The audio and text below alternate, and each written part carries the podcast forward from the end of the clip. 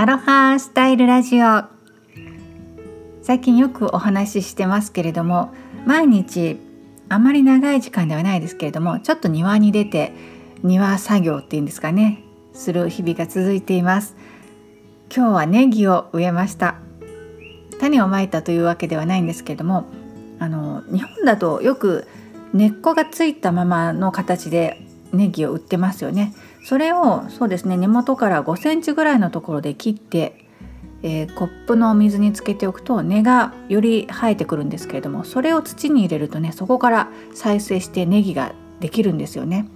で 今日はそれを土に入れてみ、えー、ました。あいきなりちょっと余談に走ってしまいましたけれども何が言いたかったかというと今年は3月ぐらいからよく雨が降ってもう雨季みたいですというような話をよくこれまでしてきたと思うんですがいざ今5月に入ってこちら5月の12日ですけれども例年だとそろそろ雨季に入る頃かなというそんな時期になって昨日今日と雨が降りません。それで、ね、最近庭に新しく苗を植えたりしたものがちょっとへたってきたりとかするので慌てて水やりをして、おります。さて今日は人は瞑想する生き物というテーマでお話をしたいと思います。人は誰でも基本的により幸せになりたい。より良い状況になりたいと思って生きています。何かに影響を受けてよし自分もあの高みを目指そうと思って頑張り始めるんだけれども途中でやちょっと違うかもみたいなことに気づいてで向かう方向を間違えたかななんて落ち込むことってないでしょうか？そんな経験がある方に聞いていただけたらなと思います。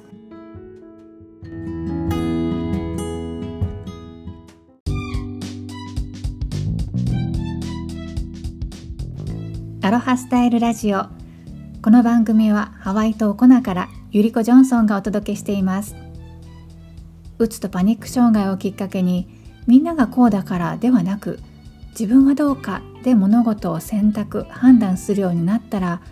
思いがけない国際結婚にハワイ島移住と人生が大きく好転したそんな自身の経験から自分軸ですっきり豊かに生きるヒントやアロハ的豊かな日常など等身大でお話ししています。スタンド FM のほか Apple Podcast や Spotify Amazon Music など9つのポッドキャストからも配信しています。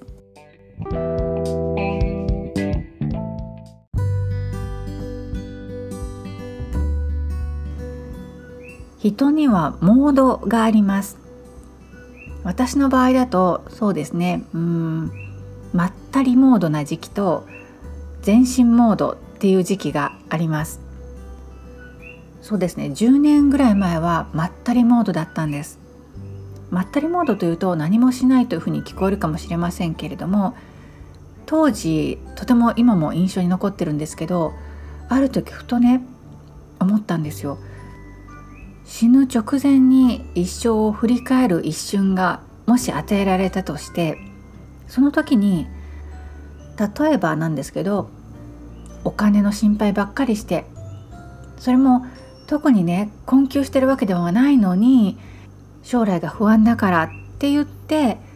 お金のことばっかり考えてお金をいかに潤沢に作るかっていうことばっかり考えた人生だったなっていうふうに思うのはとても残念に感じるだろうなって思ったんです。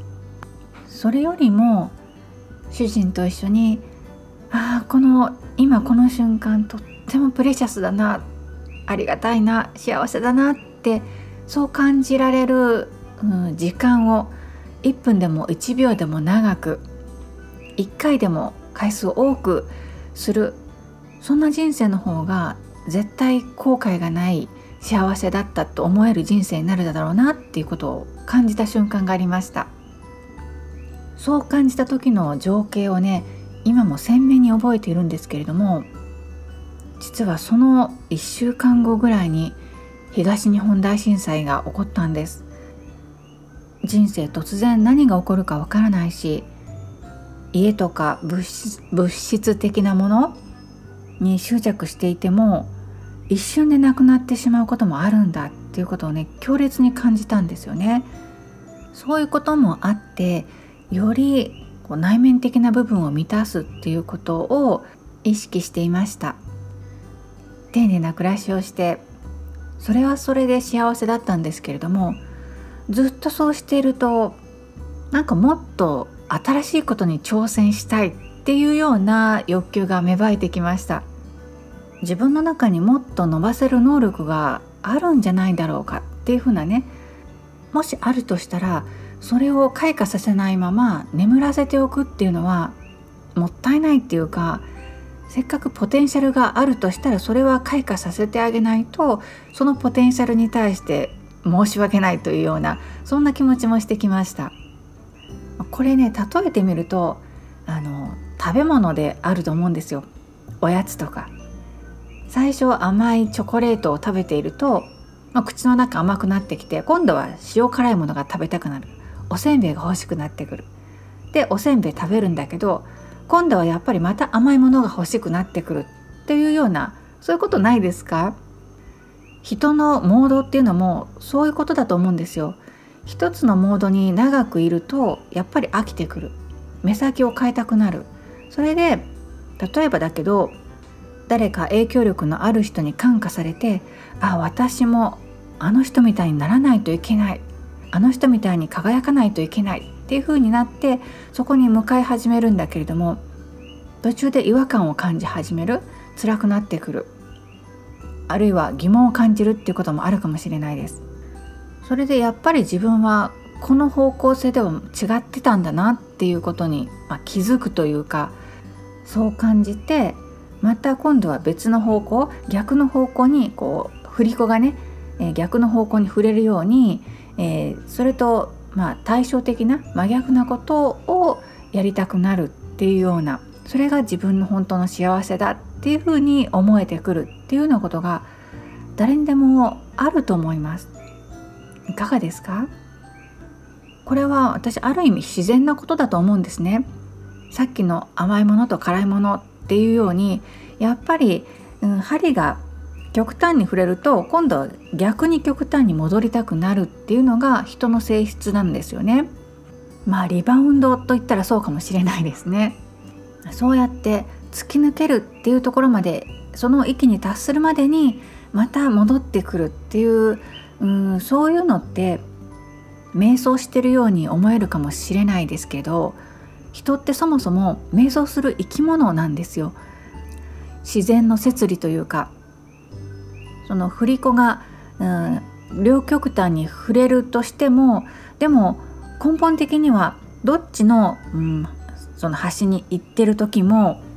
幸せになりたいより良くなるためっていうのがベースにあってそれでその行動をしてるわけじゃないですか。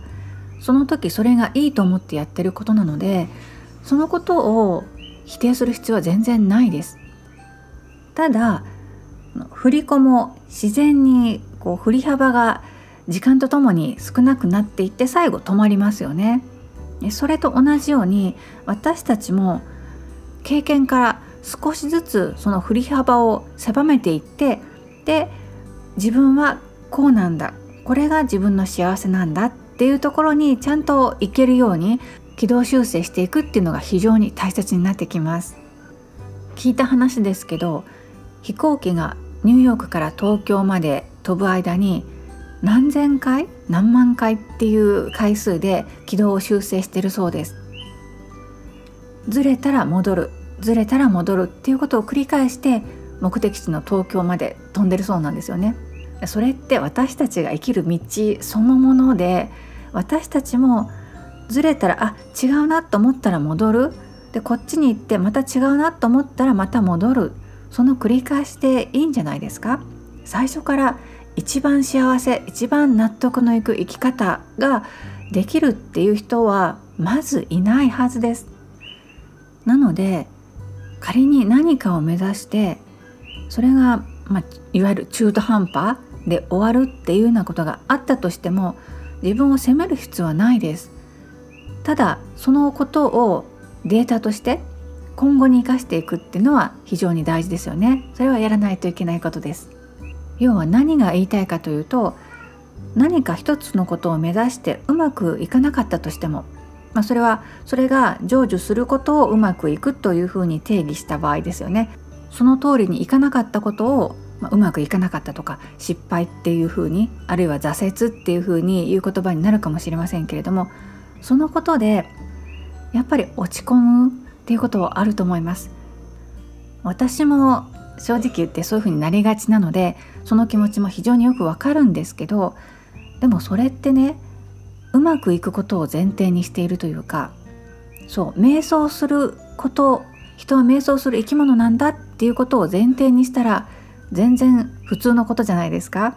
うんそう正常なことです。そう正常に生きているって思ってただやっぱりそこで諦めるのではなくてね諦めるというのは自分のうん納得いく人生を生きることに対して諦めるのではなくてバランスを取りながら納得のいく着地点っていうのをね模索しし続けるっていうのは大事ですよね。ということで今日は人は瞑想する生き物というテーマでお話をさせていただきました。最後までお付き合いくださり本当にありがとうございましたそれではまたライフアーティストゆりこジョンソンでしたマハロー